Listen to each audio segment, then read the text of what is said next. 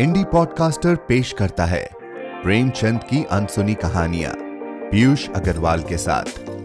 हम सबने प्रेमचंद की कहानियाँ बचपन से पढ़ी है। गबन, गोदान, निर्मला, ईदगाह, बड़े भाई साहब, पंच परमेश्वर जैसी कई कहानियों को बहुत पसंद भी किया है। लेकिन क्या आप जानते हैं कि हमारे कथा सम्राट ने लगभग 300 कहानियाँ लिखी हैं? मैं पीयूष अग्रवाल, आप सबके लिए लाया हूँ प्रेमचंद की अनसुनी कहानियाँ सीज़न वन एक अनोखा प्रयास, जहाँ आप सुनेंगे मुंशी जी की अनसुनी अनजानी कहानियाँ, कहानी क्लब के सदस्यों की आवाज़ में।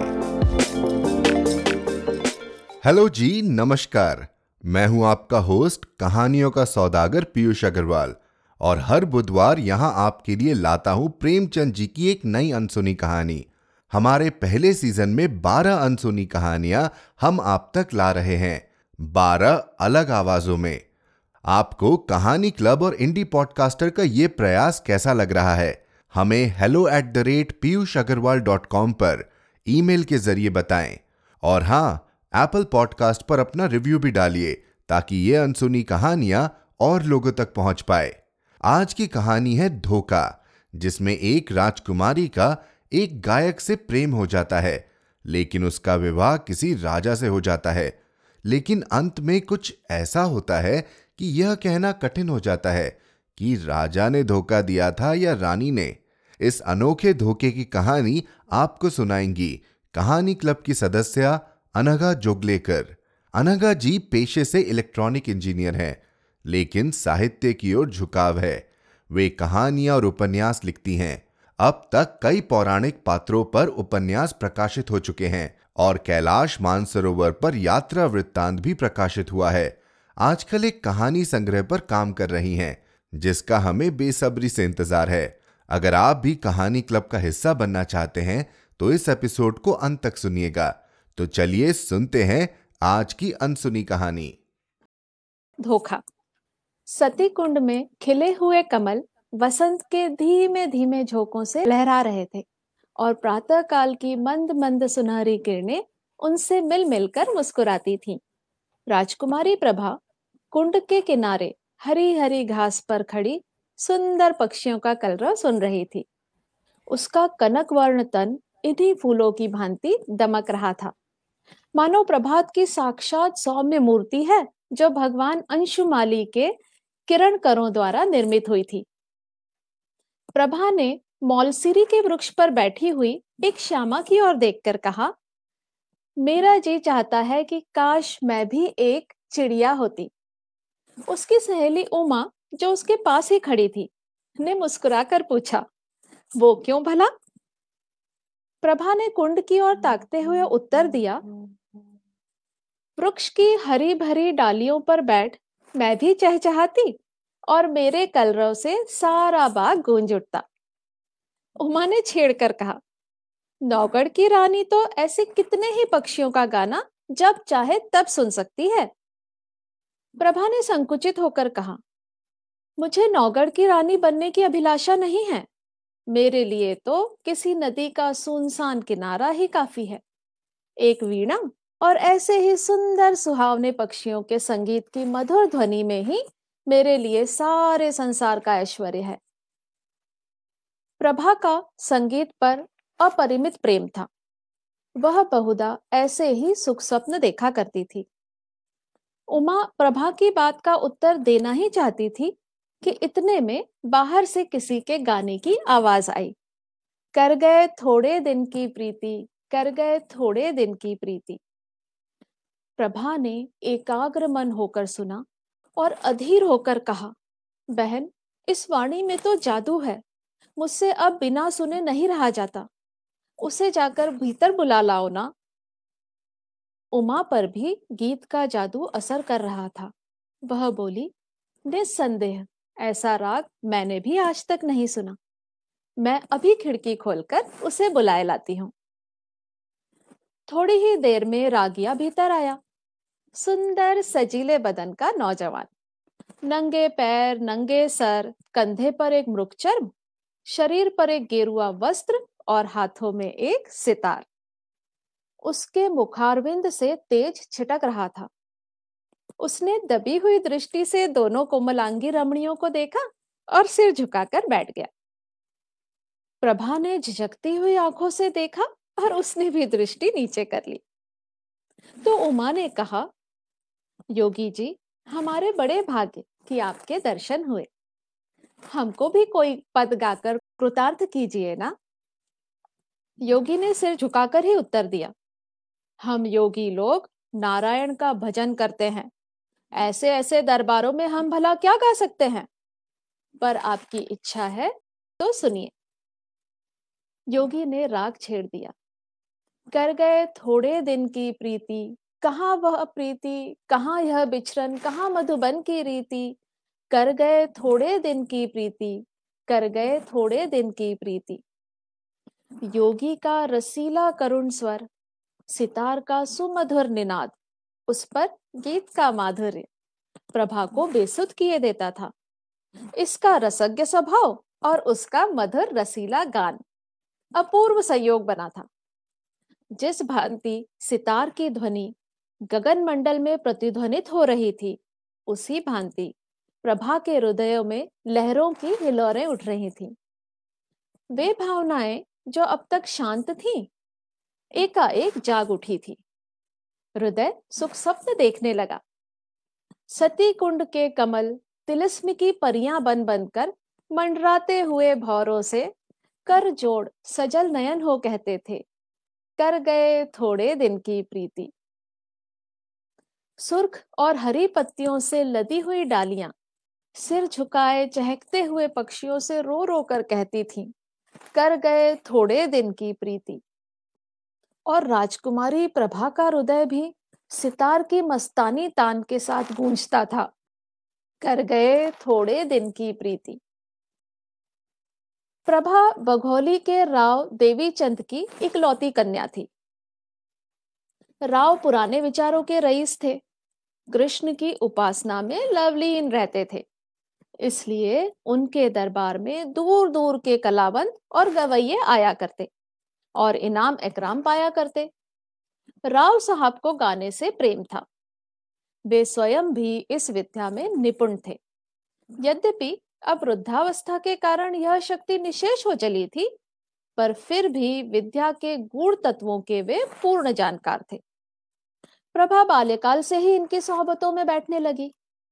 कुछ तो पूर्व जन्म का संस्कार और कुछ दिन रात गाने की ही चर्चाओं ने उसे भी इस फन में अनुरक्त कर दिया था। इस समय उसके सौंदर्य की खूब चर्चा थी। राव साहब ने नौगढ़ के नवयुवक और सुशील राजा हरिश्चंद्र से उसकी शादी पक्की की थी। उभय पक्ष में तैयारियाँ हो रही थी। राजा हरिश्चंद्र मेयो कॉलेज अजमेर के विद्यार्थी और नई रोशनी के भक्त थे। उनकी आकांक्षा थी कि उन्हें एक बार, कम से कम एक बार, राजकुमारी प्रभा से साक्षात्कार होने और प्रेमालाप करने का अवसर दिया जाए। किंतु राव साहब इस प्रथा को दूषित मानते थे। प्रभा राजा हरिश्चंद्र के नवीन विचारों की चर्चा सुनकर इस संबंध से बहुत संतुष्ट न थी। पर जब से उसने उस प्रेम में युवा योगी का गाना सुना था, तब से तो वह उसी के ध्यान में डूबी रहती। उमा उसकी सहेली थी, इन दोनों के बीच कभी कोई पर्दा न था, परंतु इस भेद को प्रभा ने उससे भी गुप्त रखा। उमा प्रभा के स्वभाव से परिचित थी, सो ताड़ गई, परंतु उसने उपदेश करके इस अग्नि को भड़काना उचित ना समझा। उसने सोचा कि थोड़े दिनों में यह अग्नि अपने आप ही शांत हो जाएगी। ऐसी लालसाओं का अंत इसी तरह हो जाया करता है।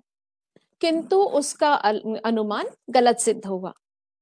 योगी की वह मोहनी मूर्त कभी भी प्रभा की आँखों से ना उतरती और उसका मधुर राग प्रति क्षण उसके कानों में गूंजा करता। वह उसी कुंड के किनारे सिर झुकाए सारा दिन बैठी रहती। कल्पना में वही मधुर हृदय ग्राही राग सुनती और वही योगी की मनोहारिणी मूर्ति देखा करती। कभी कभी उसे ऐसा भास होता कि बाहर से यह आवाज़ आ रही है। वह चौंक पड़ती और तृष्णा से प्रेरित होकर वाटिका की चार दीवारी तक जाती और वहाँ से निराश होकर लौट आती। फिर आप ही विचार करती, यह मेरी क्या दशा है? मुझे यह क्या हो गया है? मैं हिंदू कन्या हूँ माता पिता जिसे सौंप दे, उसकी दासी बनकर रहना ही मेरा धर्म है।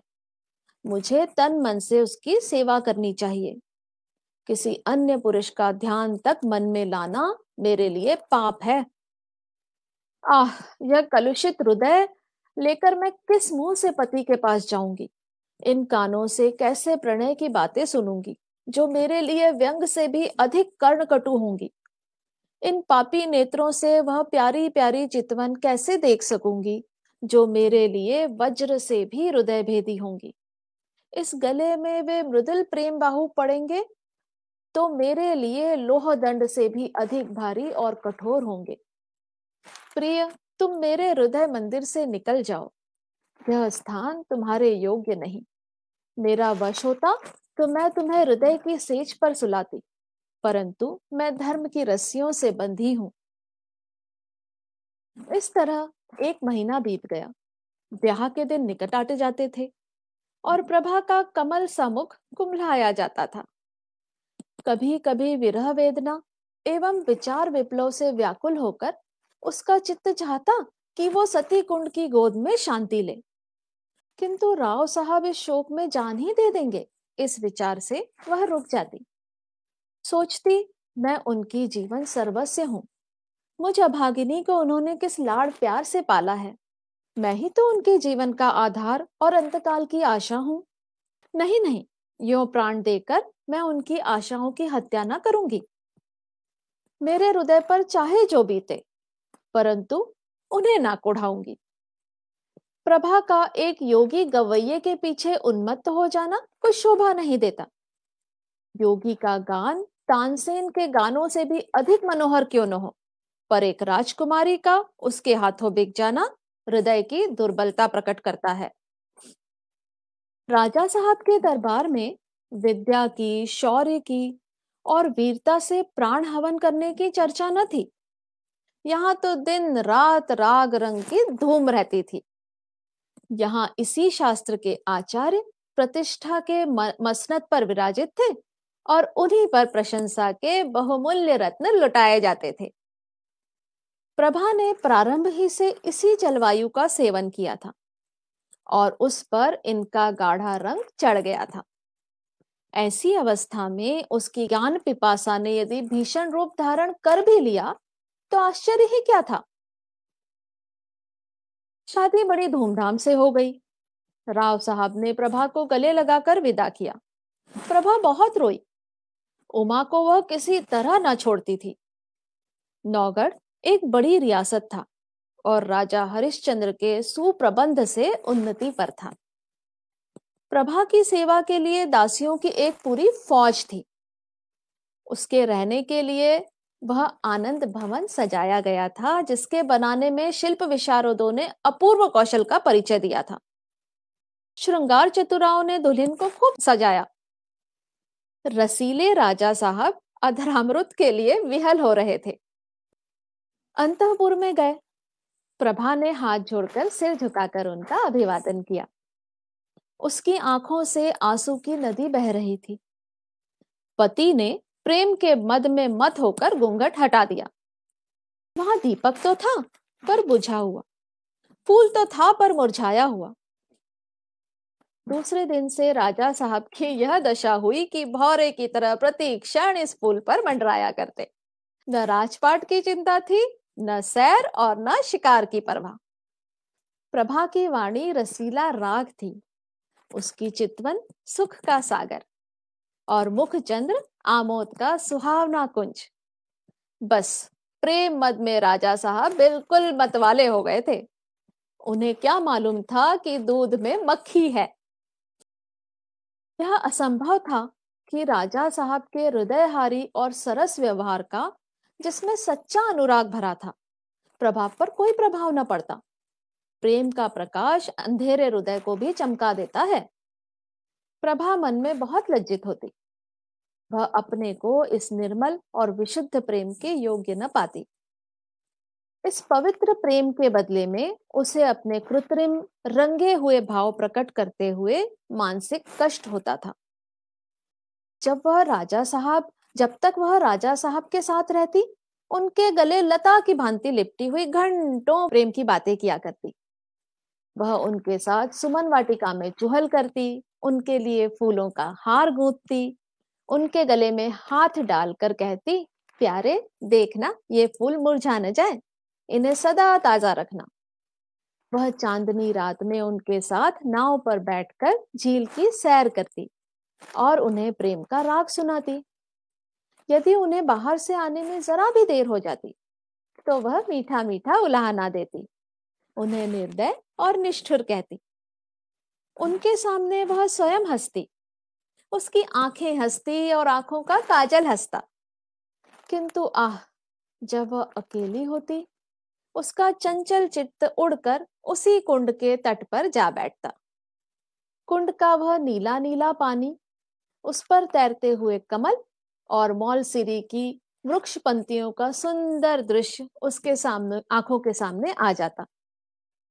उमा मुस्कुराती और नजाकत से लचकती हुई आ पहुँचती।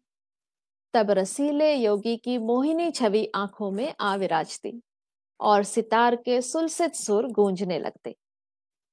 कर गए थोड़े दिन की प्रीति, कर गए थोड़े दिन की प्रीति। तब प्रभा एक दीर्घ निश्वास लेकर उठ बैठती और बाहर निकलकर पिंजरे में चहकते हुए पक्षियों के कलरव में शांति प्राप्त करती। इस भांति यह स्वप्न भी तिरोहित हो जाता। इस तरह कई महीने बीत गए। एक दिन राजा हरिश्चंद्र प्रभा को अपनी चित्रशाला में ले गए। उस चित्रशाला के प्रथम भाग में ऐतिहासिक चित्र थे। सामने ही शूरवीर महाराणा प्रताप सिंह का चित्र नज़र आया। मुखारविंद से वीरता की ज्योति स्फुटित हो रही थी। तनिक और आगे बढ़कर दाहिनी और स्वामी भक्त जगमल वीरवर सांगा और दिलेर दुर्गादास विराजमान थे। बाई और उदार भीम सिंह बैठे हुए थे। राणा प्रताप के सम्मुख महाराष्ट्र केसरी वीर शिवाजी का चित्र था। दूसरे भाग में कर्मयोगी कृष्ण और मर्यादा पुरुषोत्तम राम विराजते थे। चतुर चित्रकारों ने चित्र निर्माण में अपूर्व कौशल दिखलाया था। प्रभा ने प्रताप के पाद पद्मों को चूमा और वह कृष्ण के सामने देर तक नेत्रों में प्रेम और श्रद्धा के आँसू भरे मस्तक झुकाए खड़ी रही। उसके हृदय पर इस समय कलुषित प्रेम का भय खटक रहा था। उसे मालूम होता था कि यह उन महापुरुषों के चित्र नहीं, बल्कि उनकी पवित्र आत्माएँ हैं।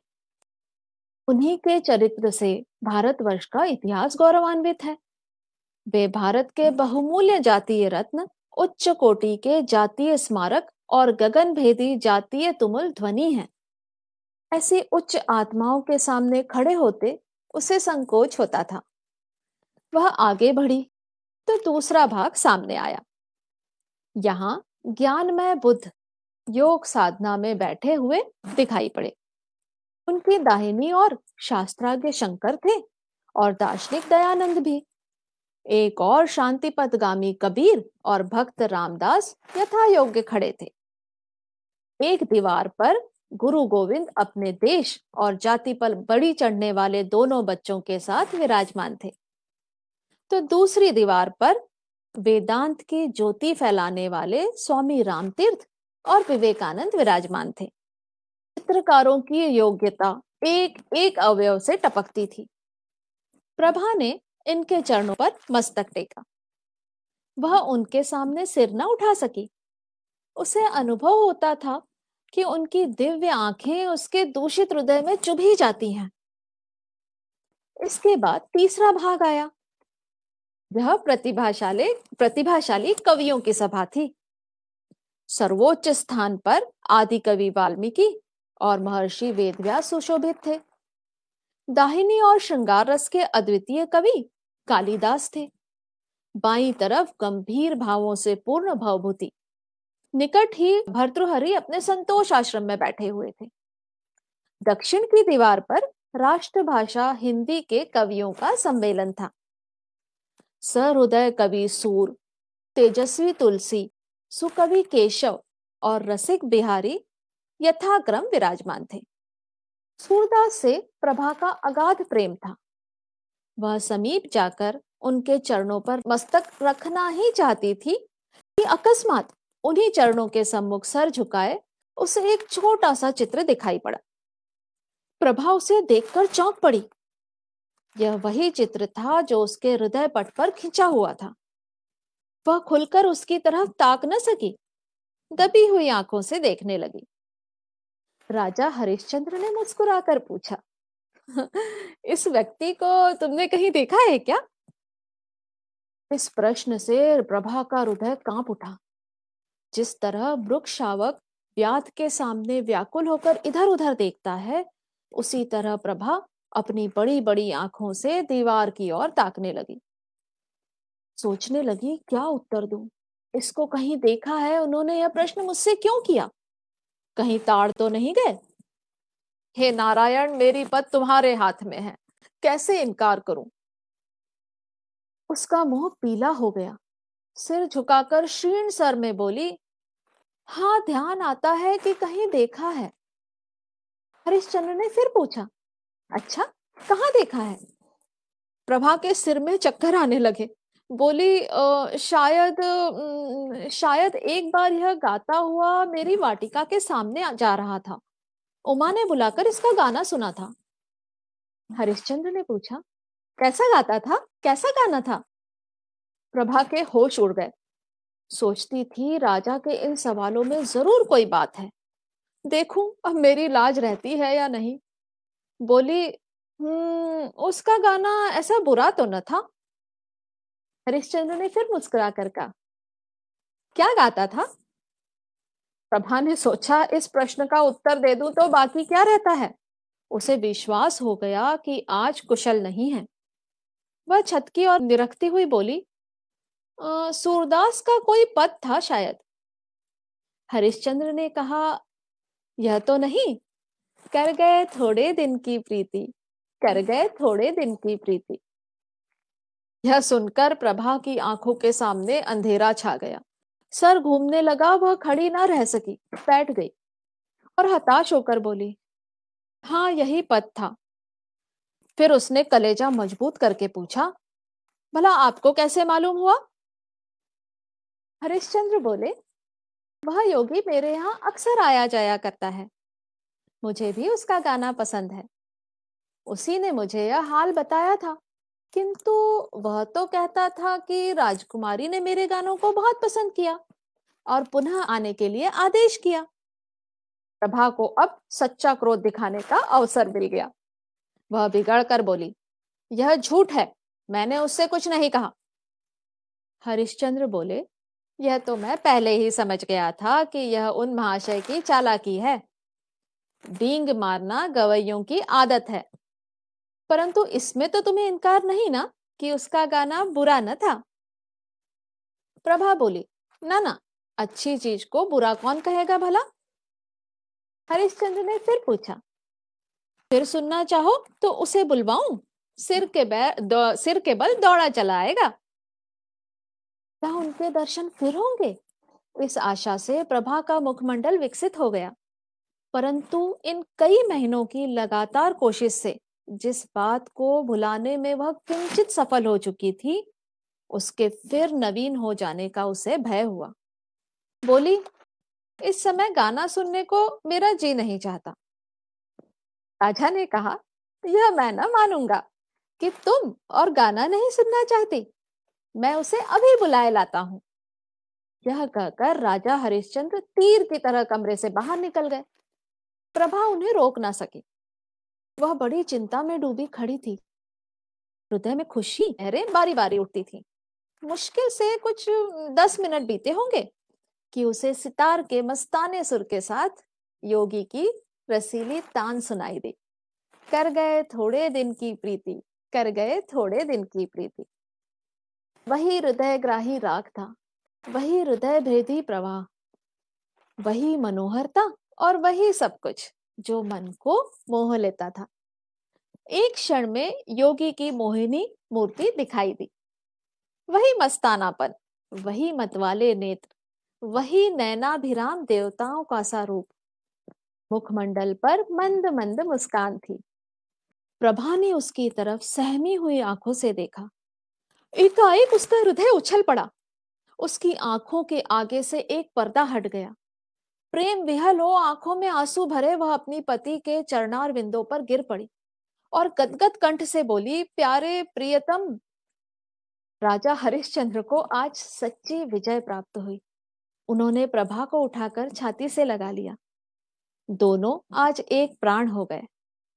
राजा हरिश्चंद्र ने कहा, जानती हो मैंने यह स्वांग क्यों रचा था? गाने का मुझे सदा से व्यसन है और सुना है तुम्हें भी इसका शौक है। तुम्हें अपना हृदय भेंट करने से पहले मुझे एक बार तुम्हारा दर्शन आवश्यक प्रतीत हुआ और उसके लिए सबसे सुगम उपाय यही सूझ पड़ा। प्रभा ने अनुराग से देखकर कहा, योगी बनकर तो तुमने जो कुछ पा लिया, वह राजा रहकर कदापि न पा सकते। अब तुम मेरी पति हो और प्रियतम भी। पर तुमने मुझे बड़ा धोखा दिया।